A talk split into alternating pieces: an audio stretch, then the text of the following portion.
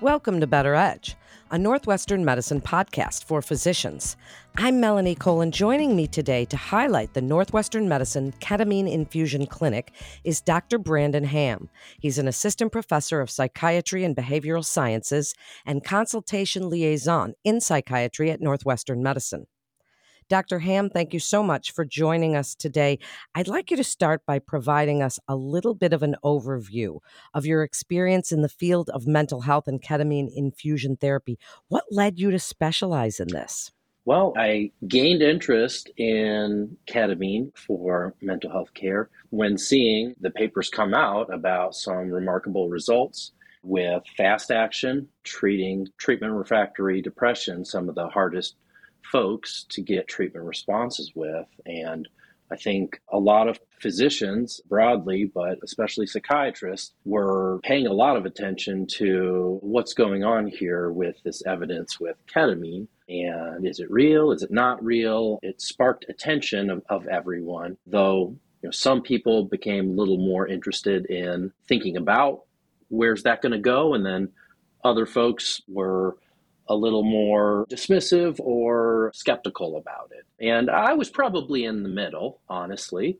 But my fellowship training is in consultation liaison psychiatry. And so I'm seeing folks in the medical units and I see some really hard cases of people in bad situations, things like metastatic pancreatic cancer, who are quite depressed and are in dire straits. And there was one case I recall, I had this gentleman who overdosed on oxycodone with metastatic cancer.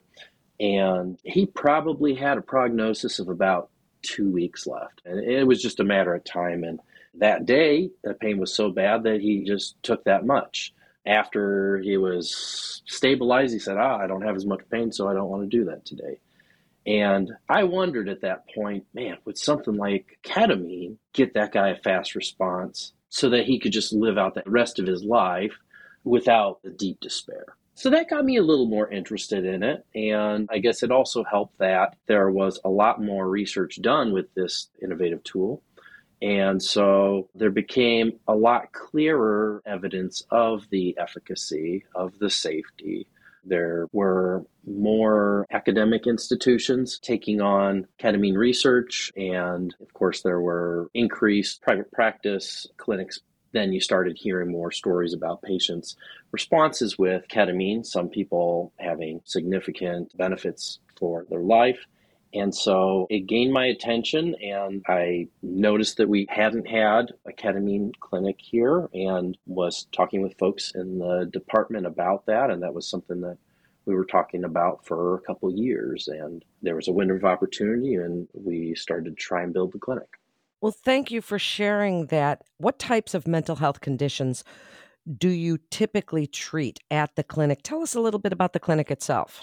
The setup for the clinic is when a patient is referred by their primary psychiatrist. All the patients do have to have a psychiatrist that has determined that they're comfortable with referring the patient for ketamine infusion. So we're not looking to be some side thing where the primary psychiatrist isn't in charge of the patient's mental health care and isn't aware of the patient using ketamine or having a ketamine treatment. But the patient is referred to me and I take a look at their medical background on the chart and see if there's any kind of clear contraindications that would be unsafe with ketamine or medication issues, and also try and size up a little bit about diagnosis. And then if it seems like a person that could be a candidate possibly, then I coordinate them being scheduled for a clinic for a initial evaluation, uh, which is about an hour and a half. It's a very formal evaluation that's very granular, looking at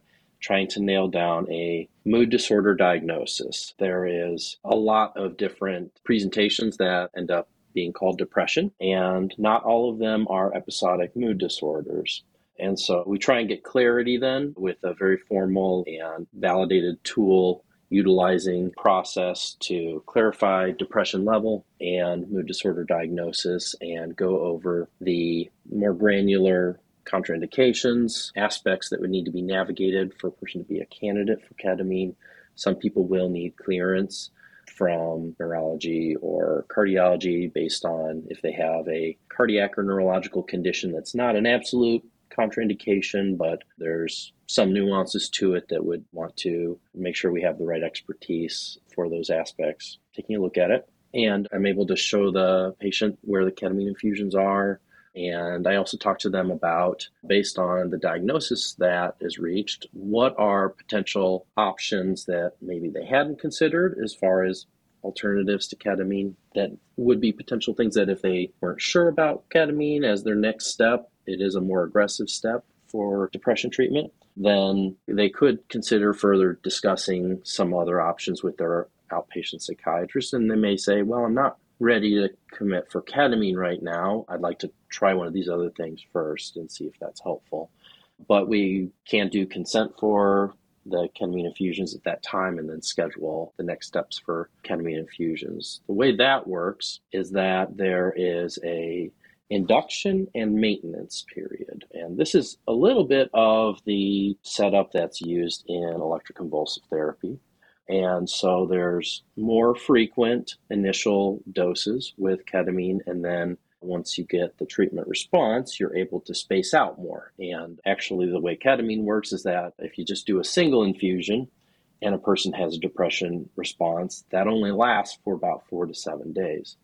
However, if you do this induction period, it improves the longevity of the treatment response and the average patient would last for three weeks and so be getting an infusion every three weeks. So we've got this induction period of six infusions over three weeks so twice a week. And some patients may need an extra one week of the twice a week infusions but from there, folks would be going to once a week. If they maintain their depression and suicidal ideation improvement, then they would go to once every two weeks and then spaced apart to the once every three weeks.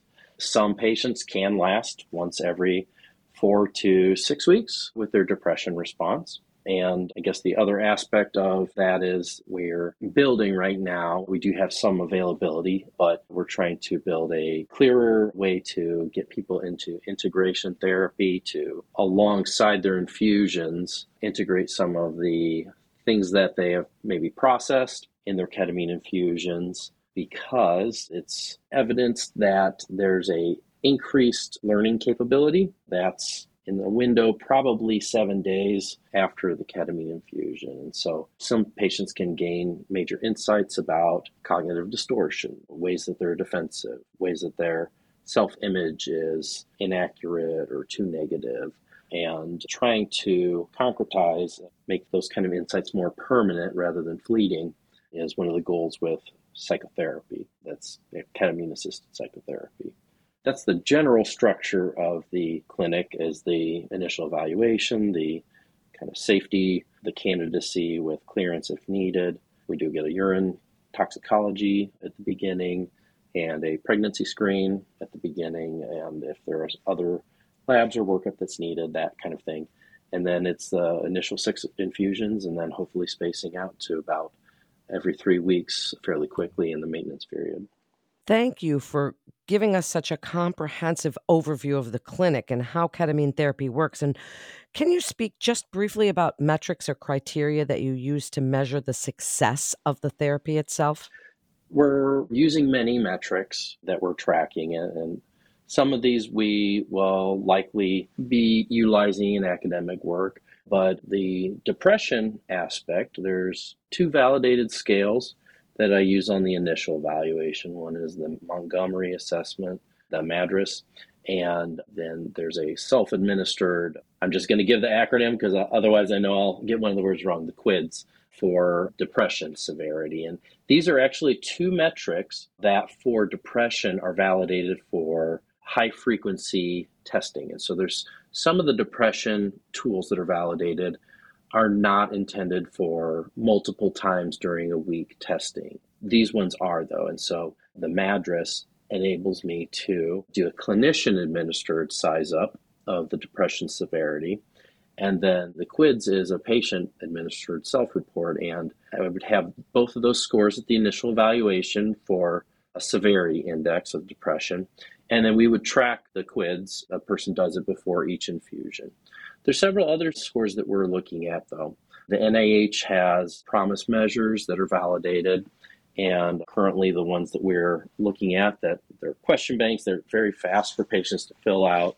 They actually are able to fill them out before they come in for their visit. I send out the questionnaires through MyChart ahead. There's a meaning and purpose, depression, anxiety, and social isolation. We're trying to get the positive affect one built out too. But these would be things that are tracked on each visit before patient's infusion.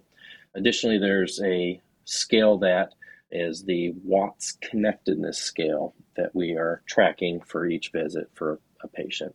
And this is an area of depression that's a little overlooked. It's not built into our normal depression evaluations, but when you look at the phenomena of experience for patients with depression, they're feeling disconnected from themselves, from others, from just like the environment, community, cosmos, those kind of things. Those are major impacts for the meaning of the depression experience and what's so intolerant about it for patients. And so we're actually tracking that for each infusion visit for patients, and that'll be one thing that we'll be studying in the clinic as well. We do some of the other metrics. I do a personality inventory for DSM 5 to get a sense of the patient's personality traits on that initial evaluation. When we are doing infusions, there are a couple extra validated tools that we use for safety screening. Patients can get dissociation during their infusion, which isn't necessarily dangerous or bad, but we need it to be to a low level and largely gone before they leave. And so after the infusion is completed, we do a CADSS dissociation scale that's been validated as the one that's commonly used, the vast majority used in ketamine literature for this. And so we check that at the end of the infusion.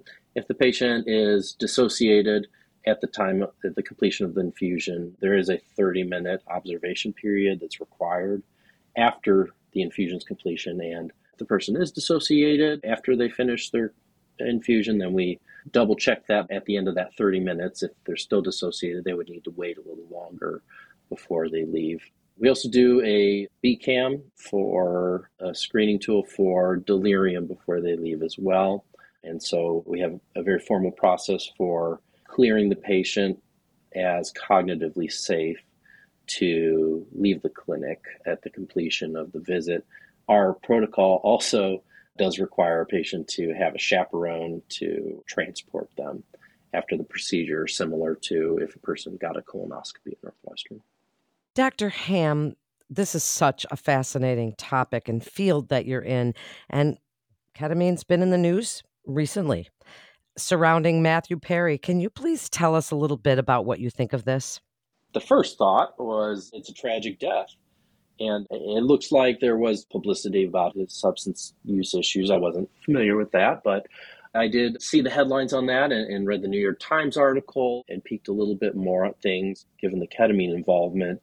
What it looks like is that he had struggled with some very strong addiction issues. Was a two pack a day smoker currently, but also was at times abusing like almost 80 Vicodin a day. So he had very strong addiction issues that he struggled with for a long time when he was in heavy addiction, he would binge on things. And it looks like he also struggled to be honest with folks about whether he was sober or when he would abuse things, and he would try and hide evidence of what he was using. And apparently, he liked to use drugs in his hot tub, and that was kind of the most pleasant way to do that for him.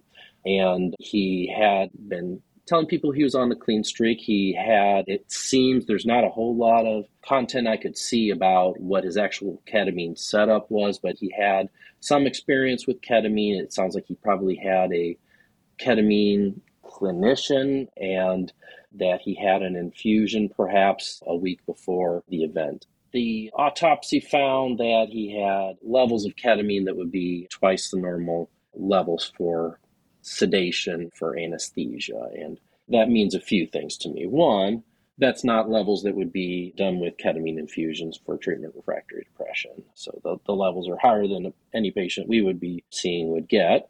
And it sounds like they were twice as high as patients for sedation would be getting under sedation for anesthesia for a procedure. So it's quite high levels. He would not have walked into that bathtub with those levels.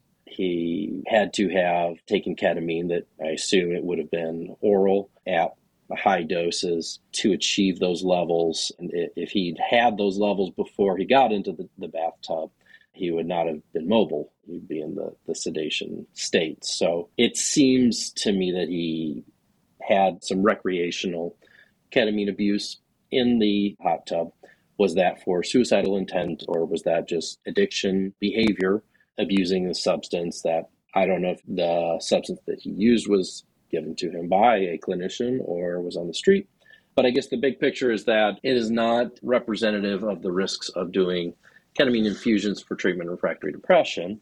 Well, thank you for discussing that and clearing it up a little bit. So, as we wrap up, how do you see Northwestern Medicine's program developing over the next several years? Do you see this for a broader patient selection? Do you see broader criteria or exciting research? Give us a quick overview. I think largely all of the above. We are building our program and trying to expand our access and capacity for that, for more patients. We are following the literature on what is effective, what indications or different patient psychiatric issues are well treated with ketamine. And there are several leads on things outside of major and bipolar depression, which are the things that we would be doing ketamine for right now. There are other areas like PTSD, substance use, cocaine, heroin use that are getting some research. There's some research with even borderline personality disorder and ketamine. This is young research, it's smaller studies, methodology of the studies isn't as high, and there are going to be some early adopters to go ahead and do those things. There are patients that have reported negative experiences uh, with these conditions as well.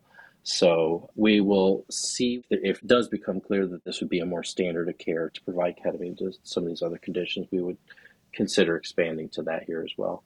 We do have several research studies that are either under construction here or are going for the ketamine clinic. A few of those are looking at different side effects of the ketamine for us to better understand things with the medication. Some of those are patient experience related studies. One of the studies, we got a small grant for a pilot study for randomized controlled trial looking at a psychology modality for augmentation of the ketamine infusion with the hope that we could see if this could increase the longevity of treatment response or instead of a person being once every three weeks if they can maybe be more likely to make it to once every four to six weeks we're also interested in collaborating with some of the other departments at Northwestern. There's a music theory and cognition professor at the Evanston campus that I'm collaborating with as well. And so I think there will be a lot of exciting research with the program. We did just get our clinic kicked off, and we're planning to get all the research activated now as well, but have been working on the infrastructure to optimize that. Thank you so much, Dr. Hamm, for joining us today and sharing your incredible expertise on a topic that not a lot of people understand. So, thank you so much. And to refer your patient or for more information, please visit our website at breakthroughsforphysicians.nm.org/slash psychiatry to get connected with one of our providers. And that concludes this episode of Better Edge, a Northwestern Medicine podcast for physicians. I'm Melanie Cole. Thanks so much for joining us today.